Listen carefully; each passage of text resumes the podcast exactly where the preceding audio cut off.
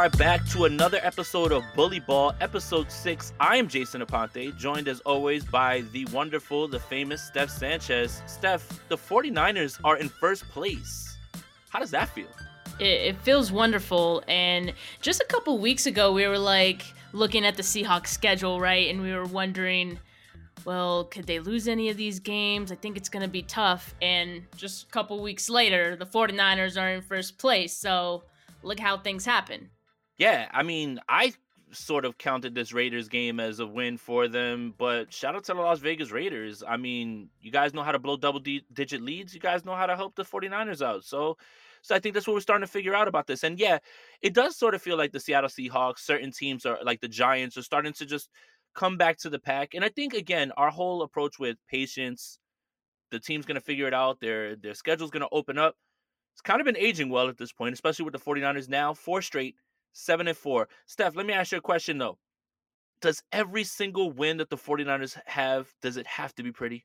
I don't think so. And in fact, I think, you know, wins that aren't pretty, like you need to be able to win those if you're going to be, you know, one of those top teams. You need to be able to win any kind of way. And I think that was a huge development for this team because you know, I gave them a lot of flack early in the season for not being able to win games unless things went perfectly to their plan. And I assume that plan is always to just run the football first and foremost, you know, and get themselves to those third and shorts.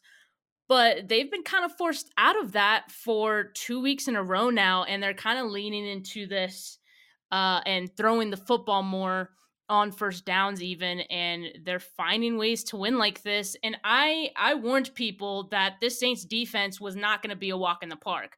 I think a lot of people were just assuming that oh it's the saints they don't have a good record they must their defense must not be good either but it's not as bad as their record would indicate and they did have some reinforcements coming back on that defensive line so I was kind of expecting the offense to regress a little bit in this game that ended up happening. And look, I, I do have to give some props to Jimmy Garoppolo too, because he took a lot of hits throughout this game and he was able to stick in the pocket. You know, there was pressure all day. Um, he took several helmet to helmet hits in the first quarter, even, and those didn't get called. And so, you know, he hung in there. He still delivered some throws. He threw it 37 times in this game, uh, but he did have a 70.3 completion percentage. Technically, statistically, he hasn't thrown an interception in four straight games, right? I mean, we could still celebrate that that streak is still alive, even but... though. Yeah, I, I know, I know. It's but, alright. Uh, it doesn't count. It's fine. It didn't. It didn't count. So yes, this was an ugly win. But if we're being honest, uh, you know, I felt felt like some penalties killed some of the drives. Um, I think it was obvious this team was tired from the past week, short holiday week, uh, it, you know, a lot of travel um, and a lot of light practices this week. So, all in all, like I came away very impressed with how the team was able to rally and get this win despite things not being perfect. Yeah, I think that's the sign of a good team is finding different ways to win. Things are not going to go as as planned usually in this league. Those guys on the other side get paid as well. I think the New Orleans Saints came out and kind of knew what was right in front of them with the Bucks losing earlier in the day, still having a chance to grab a hold of their division. Credit Dennis Allen, credit the the defense for the Saints. I mean, Marcus Davenport and Cameron Jordan returning, that was a huge lift. I think they they played an amazing game. Couldn't have asked for anything more if you're asking that defense, you know, to to do what they did. And I think 49er fans have a bit of PTSD with Saints players hitting and talking and, and hitting their quarterback and hurting their quarterback because of the whole bounty gate thing. And I do think the the buck kind of starts there. Doesn't stop there, starts there. Is that is that how that works? Whatever. Jimmy Garoppolo is a tough son of a bitch, man. He really is. And I think we can get rid of that narrative that was out there because of the way that he played through things at the end of the year last year, because of the way that he stays in the pocket and takes those hits. And, you know, he gets his knee wrapped up and everyone audibly gasps because if he goes down, then so do the 49ers chances to have any sort of playoff success or or any success really. I mean, again, I don't need to tell you guys, I don't want to see Brock Purdy play football. So yeah, I mean, I do want to give credit to Jimmy Garoppolo. I do think that that's deserved. Now, some of the things that you're pointing out as far as what the offense is going through is some of the things that have been happening throughout the season, right? Like, you know, you get these spikes in efficiency and and conversion rates and all those things in these last few weeks and then kind of comes right back. And I guess that's where we should start with the offense is the red zone struggles. So the 49ers score one touchdown, they get two field goals. One one red zone sequence in particular has people, I guess, you know, the all 22 clips are out there, has has people discussing you know, there's a there's the play where Jimmy Garoppolo throws to the to the pylon and it's to Jauan Jennings and Christian McCaffrey is running free on the other side. I would argue that while I don't know what's being taught out there in the quarterback room or how it's supposed to be read, I wouldn't be so quick to just point out and say, well, Christian McCaffrey's running wide open. Why didn't Jimmy throw him the ball? Right. Like, and that's not me saying that anybody is particularly wrong. I'm saying that a lot of people don't know what the progression is. Is it right to left? Is it pre-snap designation? Like, is he is he allowed to pre-snap look at it? But the red zone struggles are back, Steph, and and it just happened in this game. Some of it has to do with the Saints, some of it has to do with execution. The one, the mm-hmm. other red zone opportunity that I think was a little bit more magnified was the fourth down. Which, hey, Kyle Shanahan went for it on fourth down. I love that. We love to see it. I love that. I love that for him, and I love that for my sanity as well too. Now, when it works, you're a genius. When it doesn't, you're like, what the hell were you doing? But I will say that I feel on that play where Jimmy Garoppolo got sacked for a one yard loss where he tried to pick it up on a touchdown, you have to give credit to the Saints because they were all over that. Steph, what's a make of the red zone struggles for the 49ers that kind of returned in this game? Yeah, I mean, you said it. They only had the one touchdown. Thirty-three percent of their red zone visits they they scored. Um, but they're still fifteenth, um, in the league on the season, which is not terrible. It is middle of the pack. Uh, you do hope to see that improve. I think it will improve. I mean, you mentioned to it just seemed like there were some missed opportunities there. Um, and so I don't expect that to continue every week. I mean, yeah, the Saints defense did a tremendous job. Uh, and so I understand the frustration and the worry because this has kind of been the story throughout the season, but I'm still choosing not to panic about it. I, I think they're going to improve on this. The Saints defense was tough. 13 points in this game was enough to win. I mean, even three points would have been enough to win. but as you said a couple weeks ago, the playoffs don't start tomorrow, right? And so as we as we know that yeah, maybe scoring 13 points, you know, under 20 points a game isn't going to be enough maybe in the playoffs. We also know that there's a pretty long way to get there still. So let's be patient because they have a few weeks to to figure this out and to get things rolling and I still have faith in them that they'll be able to do that. You know, another thing too, Steph, is there's a discussion. I got asked this question on Twitter how many points do the 49ers need to win games? And I didn't mean for this response to come off snarky, condescending. My response was more than their opponent. Whether that's three, whether that's seven, whether that's 13, wins are wins, okay? This yeah. isn't college. This isn't the NCAA. You don't get style points for putting 56 up on Hawaii and then moving up in the rankings. Wins are wins. You get them how you get them, and it does not matter. Now, if you want to use that to draw a larger discussion as to where you can project teams going, and I think we'll talk about that a little bit later on in terms of strength of wins and who you've beaten. You can only play who's on the schedule. I don't care how many points they have to score, provided they score more points than the opponent. Another thing that kind of been popping up on Twitter, obviously the 49ers had some injuries in this game. Jimmy Garoppolo said he had a sore knee at the end of the game. Sounds like he avoided something serious. I don't like hearing that either. You know, Christian McCaffrey was working through something all game. Elijah Mitchell, MCL sprain again. Doesn't sound as serious as the first time. We still are recording this right now at 5:11 Eastern Time, my time. So we haven't heard Kyle Shanahan elaborate on what the timelines are. Spencer Burford got injured in this game as well too. But there was a large discussion after Elijah Mitchell went down that kind of turned right back over to Jeff Wilson.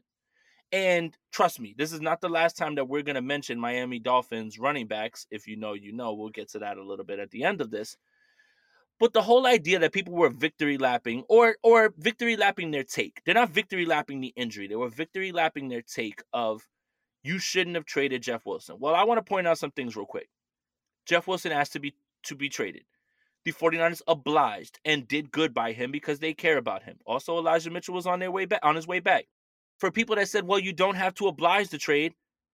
So who do you get rid of? Your third round pick running back? Jordan Mason, who's valuable on special teams? Or do you flip Jeff Wilson, who is going to leave for nothing next year, and get a fifth round pick? Where, by the way, the 49ers have been very successful.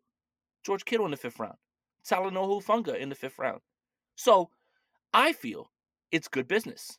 And if you had to do that choice again, 10 out of 10 times, you do it again. Steph, what are your thoughts on Jeff Wilson now that there's another injury to Elijah Mitchell? Yeah, I think uh, me and you are completely on the same page about this. You know, I think it's okay to have thought the 49ers shouldn't have traded Wilson. You know, I know many people feel that way. I'm not one of those people, but I understand the sentiment. And that being said, to run to Twitter to victory lap your stance before they even confirmed Elijah Mitchell would not return to the game was just distasteful, you know. And and let's just get this straight. Let's look at the facts. At the time of the McCaffrey trade, the 49ers had a ton of talented running backs. I mean, you mentioned this, all of whom would be snatched up on waivers had they been subjected to it. So why give away one of your running backs essentially for free, likely to a bad team, by the way, when you know you have to get rid of one of them after the McCaffrey trade. And you have one in Wilson who basically volunteered as tribute. He basically requested to be traded. Uh, and I called the trade a win win win because it, it was good for all sides. All I think all you know, Wilson, the 49ers, the Dolphins all came away happy with the situation. And I still stand by that. Yes, Mitchell is probably going to miss some weeks with his MCL sprain. Again, we're still waiting to hear uh you know the timetable on that, but at some point these young guys, Jordan Mason, TDP, they're to have to you know step up and you know, we've been excited about those guys too. So I'm excited about Mason. These last two games on closeout duty, he's looked pretty great. Uh, and just yesterday, he had five carries, 25 yards, five yards per carry average. So, I mean, I, I think w- without Jeff Wilson Jr. being traded away, would have never gotten the opportunity to see as much of Jordan Mason. And I know we're excited for that. So, you know, I, I think to just go back and, and pound your chest about this is just distasteful. I 100% agree. Love to see Jordan Mason there. And you also have to understand roster construction. Jeff Wilson offers you nothing on special teams. Jordan Mason has been active every single day since he's been on the 53, and he's been a special teams guy. Now, look at him 5 for 25, closes out the game. Probably, dare I say, the best running back this week for the 49ers running the football, close the game out. And what I mean by close the game out is the New Orleans Saints knew exactly what Jordan Mason was doing, what the 49ers were trying to do, and they couldn't stop it. That's the Jordan Mason we saw in the preseason. That's the Jordan Mason we saw at training camp. And that's what we're excited about. Again, you can under I can understand your thought process. Jeff Wilson's the most effective runner. Why would you get rid of him? But when you look at the draft capital, you need to get some back. You traded a bunch for Christian McCaffrey. You don't have a first round pick. You're going to get a third round if Jimmy Garoppolo signs somewhere else next year. I'm not going to say when because I have no grasp on what's going on with this team. And who knows? Anything can happen, anything will happen. But yeah, the idea that you want to keep Jeff Wilson when he doesn't want to be in a insurance policy role anymore because he has been playing so well, because he wants to play, because he wants to feed his family, because he wants another deal. I completely understand that. And the 49ers did good by him by moving on from him. Need I remind also, too, this is not a victory lap. Jeff Wilson got injured yesterday in Miami, also. So the funny thing is, while 49er fans are lapping up this stance, did you forget that Jeff Wilson has been regularly banged up even when he's been here? And the fact that he has been used sparingly was the reason that for many stretches he was available? So if you start to use him more, you start to get to that. There's going to be more about that in a bit because there were some comments out there, and I'm sure you guys know. But it's good to see Jordan Mason. I'm sure we'll see some more Ty Davis Price. You invested a third round pick. Let's see it. Okay. But enough about this offense, Steph. I think the story, what everybody's here for, the defense. you can sit there and you can lap up the opponents. You can look at who they've played, right? You can say, well, the Rams have no weapons. They're trash. They are trash and they're gone, by the way. Ha ha ha. The Chargers, you know, didn't have receivers. The Saints aren't exactly an offensive juggernaut. But Steph, six quarters in a row of shutout football. No points allowed in the second half the entire month of November, and that's not going anywhere. I I I'm running out of ways to describe this defense. Um, I posted a stat graph in terms of where the 49ers are in terms of their their averages close to the NFL average. They clear almost every single average. I don't care who's in front of you. I know that what the 49ers are doing right now is hard to do and very special. Steph, my goodness, man, this team, this defense makes me want to run through a wall. I promise you. oh, for sure. And not only did the 49ers keep their second half shutout streak alive, but they also ended the Saints uh not being shutout streak. Uh they they had gone 332 straight games without being shut out, and the 49ers snapped that streak yesterday. In fact, the last four times the Saints have been shut out it's been against the 49ers. Woo! And that, that's insane. So I, am sure you know Who Dat Nation or whatever they call themselves are are hating us right now. But, I love you know this, I yeah, love the city of New Orleans, but my goodness, it is really good to laugh the Saints fans. I'm sorry, keep going. No, so the defense first in points per game, first in yards allowed per game, first in rush yards per game allowed, first in yards per rush, first in first downs per game, first in pass touchdowns allowed per game. And like okay, so the the keys of this game for this defense for me was stopping the Saints run game first in Kamara and Taysom Hill because to me like that's one of the I, don't want to say like threats, but that's who they like to run their offense through. Both Kamara and Taysom Hill. That really gets them going. And Olave, of course. Um, and I also mentioned taking advantage of the turnover opportunities because the Saints going into this game, they ranked 30th in giveaways per game. So I, I knew given the fact that things were going to be tougher for the offense, okay, the defense was going to have to do their part and and try to take advantage of those opportunities. Taysom Hill only 20 total yards, Kamara only 50 total yards, and they forced the two fumbles on Kamara. And all day they were bending but not breaking, and that's kind of been the story of this defense pretty much all season. I'm not sure you could have asked for a better performance from this defense, especially when it mattered most. Nick Bosa getting the team's only sack of the day but getting it on such a crucial fourth down, and he now has 11 and a half sacks on the season. Fred Warner was all over the place. He had a pass breakup, he had three run stops, quarterback hit. Um, he was just uh, incredible, and he also forced one of those uh, fumbles on Kamara. And he's just been playing out of his mind this season. And you know, we've I think we've become so accustomed to these kinds of games from Warner that I think a lot of us fail to appreciate it at times. But my God, you know, take a moment to thank your lucky stars that your favorite team has this man because he's just a difference maker in every way for this defense. Absolutely. First of all, stat of the day Nick Bosa is the fifth player since 2000 to have recorded a sack in nine of his first 10 games. That is 22 years. Ooh. Nick Bosa, pretty good at football, right? I just want to run down Fred Warner's stat line in this game to accentuate Steph's point. Five tackles, two assisted, seven combined, quarterback hit, two pass defenses, forced fumble. Literally filling the stat sheet and doing everything that is possible guarding your tight end, guarding your number three guy, uh, and carrying him up the field before he can get passed off, making impact plays, firing to the ball. And we do kind of lose sight of the fact that he is this good. Something that just came out today. And I know that Pro Bowl voting, whatever it is, shouldn't really matter because it's a fan thing. Fred Warner is number eight Pro Bowl voting inside linebacker. Number eight? Number eight?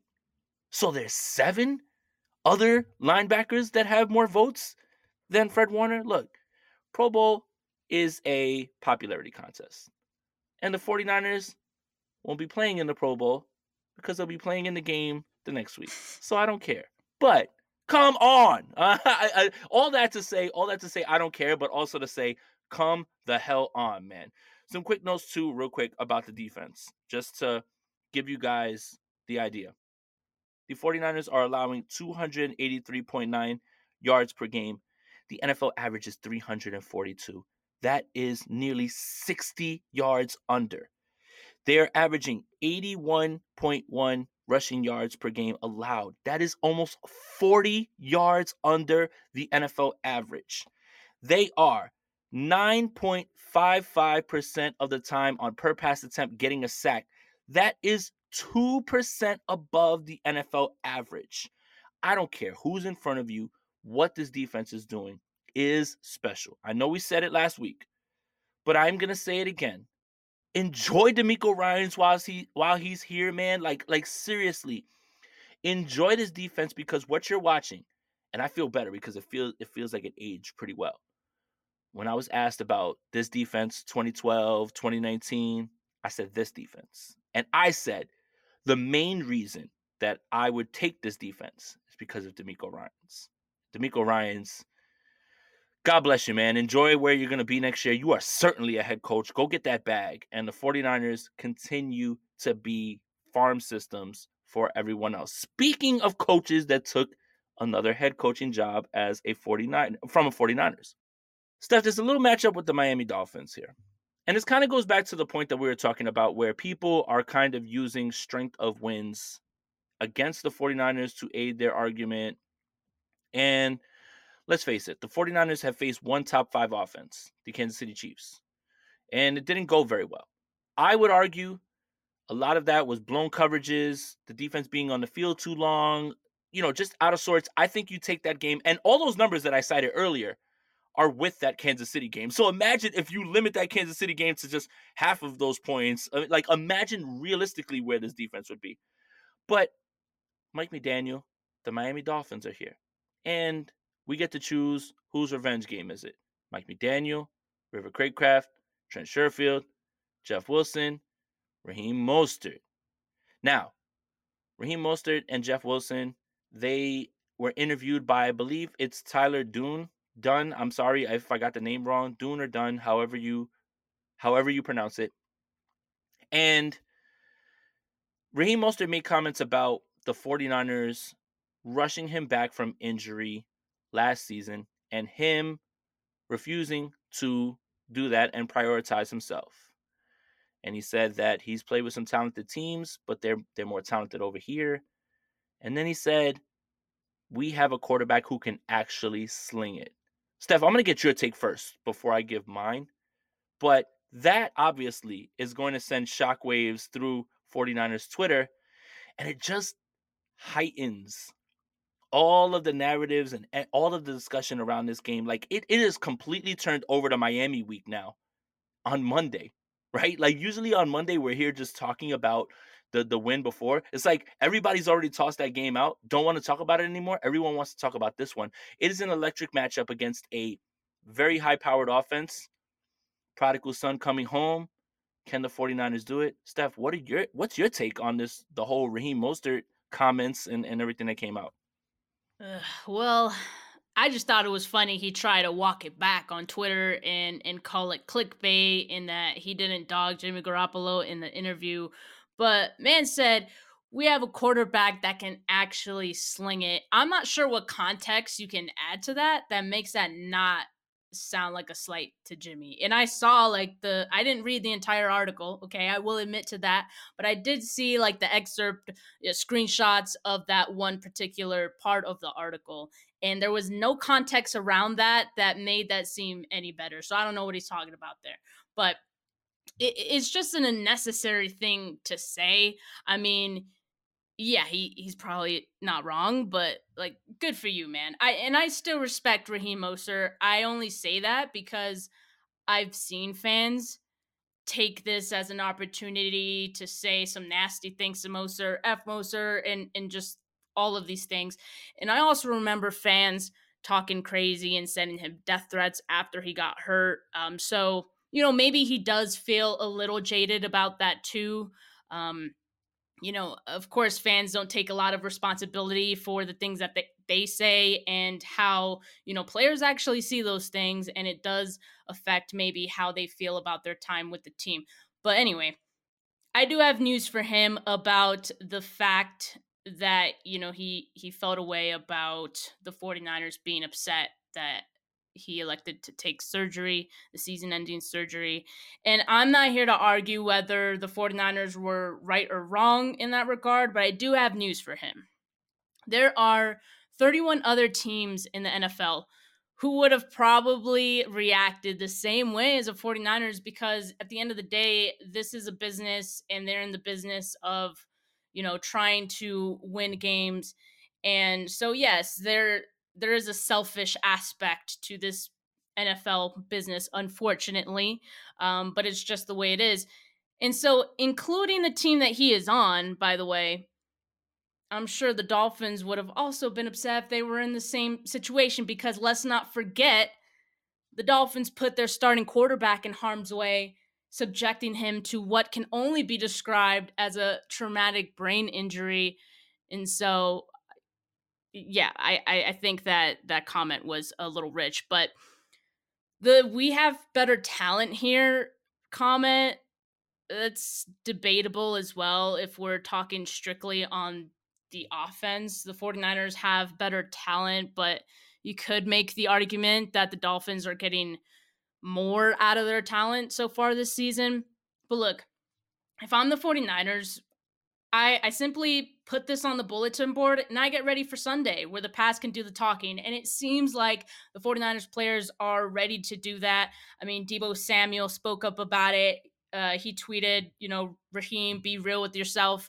Um, Omenihu also said something. Uh, if you think you're going to run all over us. Yeah. The, so, you know, the these guys already know what's up. They've, they've heard all the headlines. Um, maybe they've even read the article themselves, and they're pumped for this game. And you you can't have a better, I guess, lead up to the game than this because it really gets players going and want to go out there and prove Raheem and the Dolphins wrong. As far as Raheem Mostert's comments about the 49ers rushing him back, I wholeheartedly agree with you that the 49ers are trying to get the most out of your body. And this is what makes me so pro player all the time, right? Pro player. In terms of when you're not useful to anybody anymore, they're just going to get rid of you.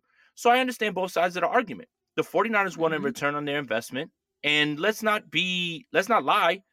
The 49ers are the ones who jump started Raheem Mostert's career. The reason that Raheem Mostert was able to get a second contract is because the 49ers stuck with him. Okay.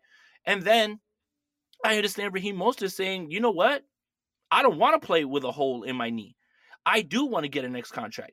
You should look out for yourself because you have to take care of your family. I am always pro player because when this league chews you up and spits you out, you're left with nothing. Nothing. So again, make as much as you can, right? When it comes to that. As far as the talent thing, 49ers have a better tight end. They got a better um, offensive line at this point. Terron Armstead is going to miss this game. I don't even think that's really debatable at this point. Okay. Tyreek Hill and Jaylen Waddle, close your ears, 49ers fans. I would take both of them over Deebo Samuel and Brandon Aiyuk. Okay. Okay. You got me. Okay. Christian McCaffrey, you know, uh, I, I, think is better than Jeff Wilson and Raheem Mostert. I mean, i.e., why Jeff Wilson's not here anymore and Raheem Mostert, I mean, at the same time. And for the Tua Jimmy thing, this is where my gripe comes in. There's ways to praise your quarterback because you're not going to put down your quarterback. You're not going to say, oh my God, well, you know what, man, I miss Jimmy Garoppolo. I'm stuck with this guy. You're not going to say that. I understand that. But to say, man, this guy can actually sling it, if you didn't even mean that, you allowed it to be opened up to interpretation in this way. And that's your fault, Raheem. That is your fault. And I read the article. The question was asked what makes this offense go? We have a quarterback who can actually sling it. What's getting me is the actually. Actually sling it sounds like a slight at Jimmy Garoppolo. Here's something that's not going over well on YouTube, as usually things don't go over well um, on my shows. I don't see too many differences in terms stylistically of the way that Tua and Jimmy Garoppolo play football. Let me explain. And make sure you listen to all of this before you start running to the internet and telling me Jason said that Jimmy Garoppolo is better than Tua Tagovailoa. I will say this. Tua has a higher ceiling, and the only reason I say that is because I've seen Jimmy Garoppolo's ceiling, and we know what that is. We don't know what Tua's ceiling is right now. But what Tua's being asked to do is exactly what Jimmy Garoppolo is being asked to do. Facilitate, be the point guard, get the ball out on time, throw it to your playmakers with YAC and space. There is not much difference between either of them. They don't like throwing the ball deep. One thing I will say that Tua has an advantage on Jimmy Garoppolo, he throws the deep ball better. But in terms of what he's being asked to do, in terms of their game, they are literally mirror images. One guy, we just haven't seen his ceiling, and he has weapons that Mike McDaniel's just moving around with the shiny toys. The other guy is the guy that you are molding the game that you're trying to give to Tua in terms of operating the offense. That's the problem I had more than anything. Not the problem about the about what he said about the uh you know training staff. Not no problem with what he said about the talent around him. Fine, say all those things. But when you say Tua can actually sling it, how can that not be perceived as a slight? against the guy that took you or you guys went to a Super Bowl. Let me let me slow down. Went to a Super Bowl together with. And to me, if you know Tua and Jimmy are asked to do the same exact things. Distribute the ball, get it out on time, make sure Tyreek gets in his stride. Maybe Tua is doing that better than he is right now. But here's a number that I thought was pretty funny. Jimmy Garoppolo took over what midway through week two. Tua Tagovailoa missed games, right, because of the concussion that you brought up. He has about 200 more passing yards than Jimmy Garoppolo does. Now, how many games is it that the 49ers are trailing? All those things, that context, cool. And someone brought up to me, well, did you see the Dolphins didn't have to play in the second half? Cool. Not everybody can face Kyle Allen and the Houston Texans every single week. I'm fairly certain if the 49ers faced the Texans while Kyle Allen was starting, that game would be over at halftime as well. My point is, is this on this rant. Tua and Jimmy are asked to do the same exact things. Actually sling it, sure. It's it's it's negligible. It's like it's marginal what he is doing over Jimmy Garoppolo at this point because they're asked to do the same thing. Steph, you could just talk because I just like yelled a whole bunch. you gotta you gotta clear your throat now. Yeah. Drink some tea. Drink some, drink some, yeah, tea. drink some water real quick. Yeah. All right. Well, I mean, obviously we know that this kind of set the stage for this matchup. I mean, the stage had already been set, I think, with the fact that Mike McDaniel is the head coach now, formerly of the 49ers, of course. And so now with this added fire to the matchup, I'm really excited. But the question now becomes because we know how, you know, prolific of an offense this Dolphins team has been. If you want to use that word, maybe that's a little dramatic, but you know, they they're, they're among the top. Yeah, they're potent. They're one of the top offenses in the league right now. I think that's safe to say. And the question is, could the 49ers offense keep up with that? And I'll just say that in their last three games, the Dolphins have averaged 34.7 points a game, which is would be the most in that span. Okay, last three weeks. And this 49ers defense against this Miami offense it looks like an unstoppable force meeting an immovable object a little bit, right? And I know what you guys are thinking. You're like, well, we kind of had the same situation a few weeks ago against the Chiefs. We know how that went. Jay, I mean, you mentioned that some of that, the blown coverages, I think there were some injuries the 49ers were still coming back from as well. It, they just, they were all out of sorts. But I think in this game, with the way that this defense is playing, I feel pretty good about it. Yes, the threat of Tyreek Hill and Jaylen Waddle is real because yes, uh Tua is is a better downfield thrower, so that threat is real and they account for nearly half of the Dolphins passing touchdowns this season, both Hill and Jaylen Waddle. So they're a huge part of this offense and a lot of their success. And they don't turn the ball over a lot. So you know their margin for error is is pretty low. So yes, this offense is good. The 49ers, they're better than the 49ers offense at this point in time, but I would say the Miami's defense is an equalizer in this game. They're pretty middle of the pack. They're 19th in points allowed per game, 25th in touchdowns allowed per game, 15th in first downs allowed per game, 26th in opponent completion percentage allowed, and 22nd in passing yards allowed per game. And oh, like you mentioned, Jay, Terron Armstead, their left tackle, won't be available in this game. That is sure to have an impact uh, for that offensive line, who I think their offensive line is, you could say, is not the best either. So mid. I think the 49ers, yeah, they're mid. So the 49ers, I think, have a chance here. The Dolphins are not the Chiefs. I don't care what anyone says. They're not on that level. So I, I don't think it they've put a lot of fear in me. Yes, the 49ers offense is going to have to score more than they did last week, but as I just mentioned, the Miami defense is not as good as the Saints defense, so the opportunities to score are going to be there for this team. Yeah, if there was ever a game for the 49ers to have long drives to keep the offense off the field and score touchdowns, you're not going to beat the Dolphins with field goals. This is it. This is your chance to do that. Um, explosive plays, while you'd like to have them, I don't think are something that Kyle Shanahan is necessarily always interested in, and that's a point of contention with many people. Won't argue that.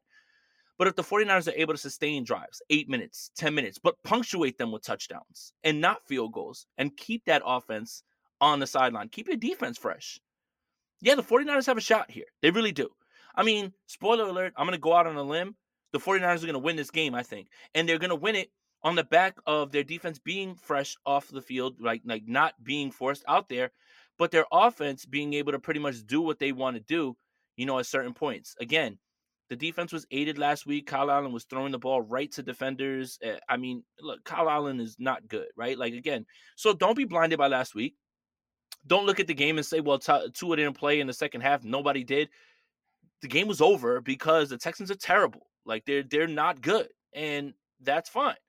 But at the same time, the 49ers have the formula to get it done. Let's not forget, man.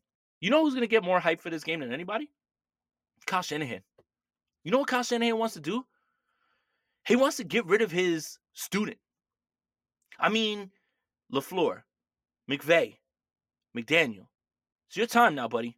It's your time. Don't tell me that this game wasn't circled for the 49ers. Do not tell me that this game was not. And the same for Miami.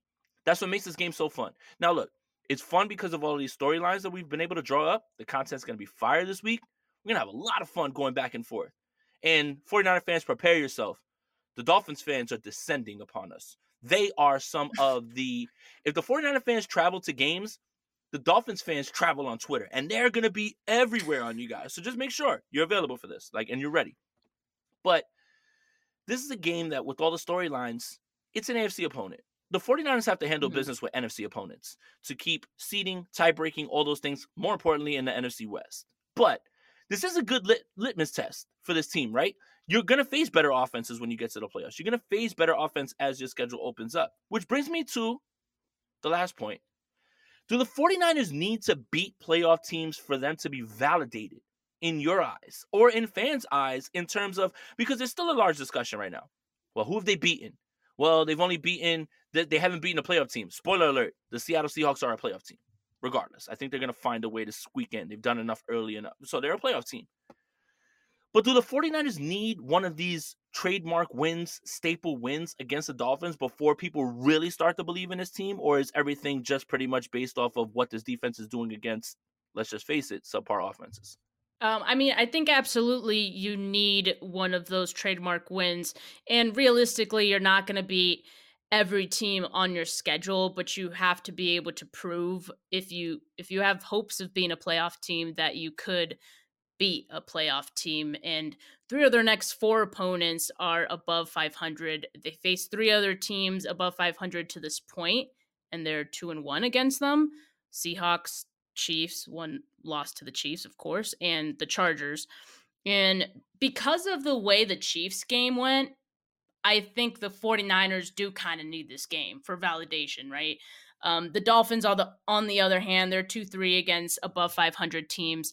Um, and and you said it, this game isn't as big in the scheme of you know conference, uh, you know playoff contention because it is outside of the conference, but I think we find out a lot about these teams in this one and how they might fare come playoff time because I do kind of feel like even the Dolphins might just be, you know, getting the two getting too ahead of themselves a little bit and so it's going to be a good measuring stick for both sides. But yes, to answer your question, I do feel like the 49ers need this win for validation and to know that they could be a unquestioned playoff team.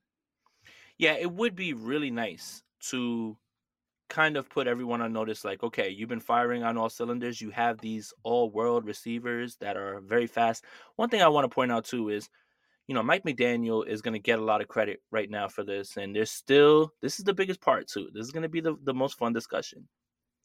Is Mike McDaniel the secret sauce to Kyle Shanahan's offense? Why isn't Kyle's offense clicking with this way where they have all these playmakers? I would like to remind people it's about 65% scheme, 35% your personnel.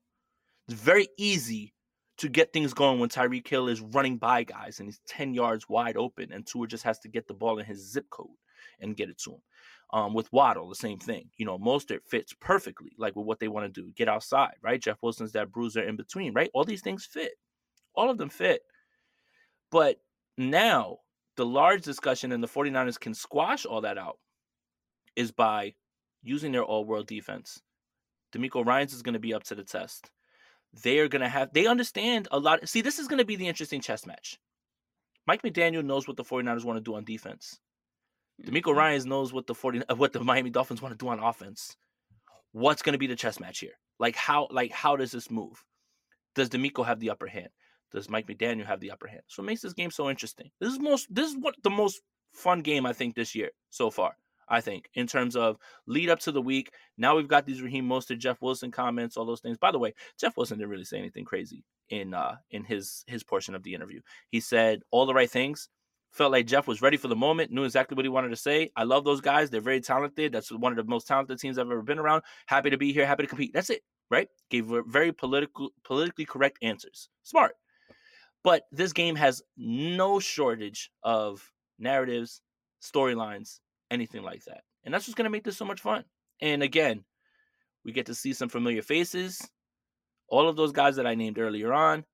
Stop tweeting mean things at Raheem Mostert. Let the 49ers take that and put it on the bulletin board as if they needed more motivation, not knowing that they knew this game was coming up on the schedule. I don't give a damn what anybody says. The 49ers knew this game was coming up on the schedule, and trust me, the whole coaching staff and his team has this thing circled. That should do it for this episode of Bully Ball, episode six. Make sure you're subscribed to the Niners Nation Podcast Network wherever you get your audio podcast. Make sure you drop that five star review, and we will read it on here, good or bad, no matter what you have to say. Follow me on Twitter, Jason Aponte2103. Follow Steph on Twitter, Steph49K. For Jason, for Steph, we're out of here. Peace.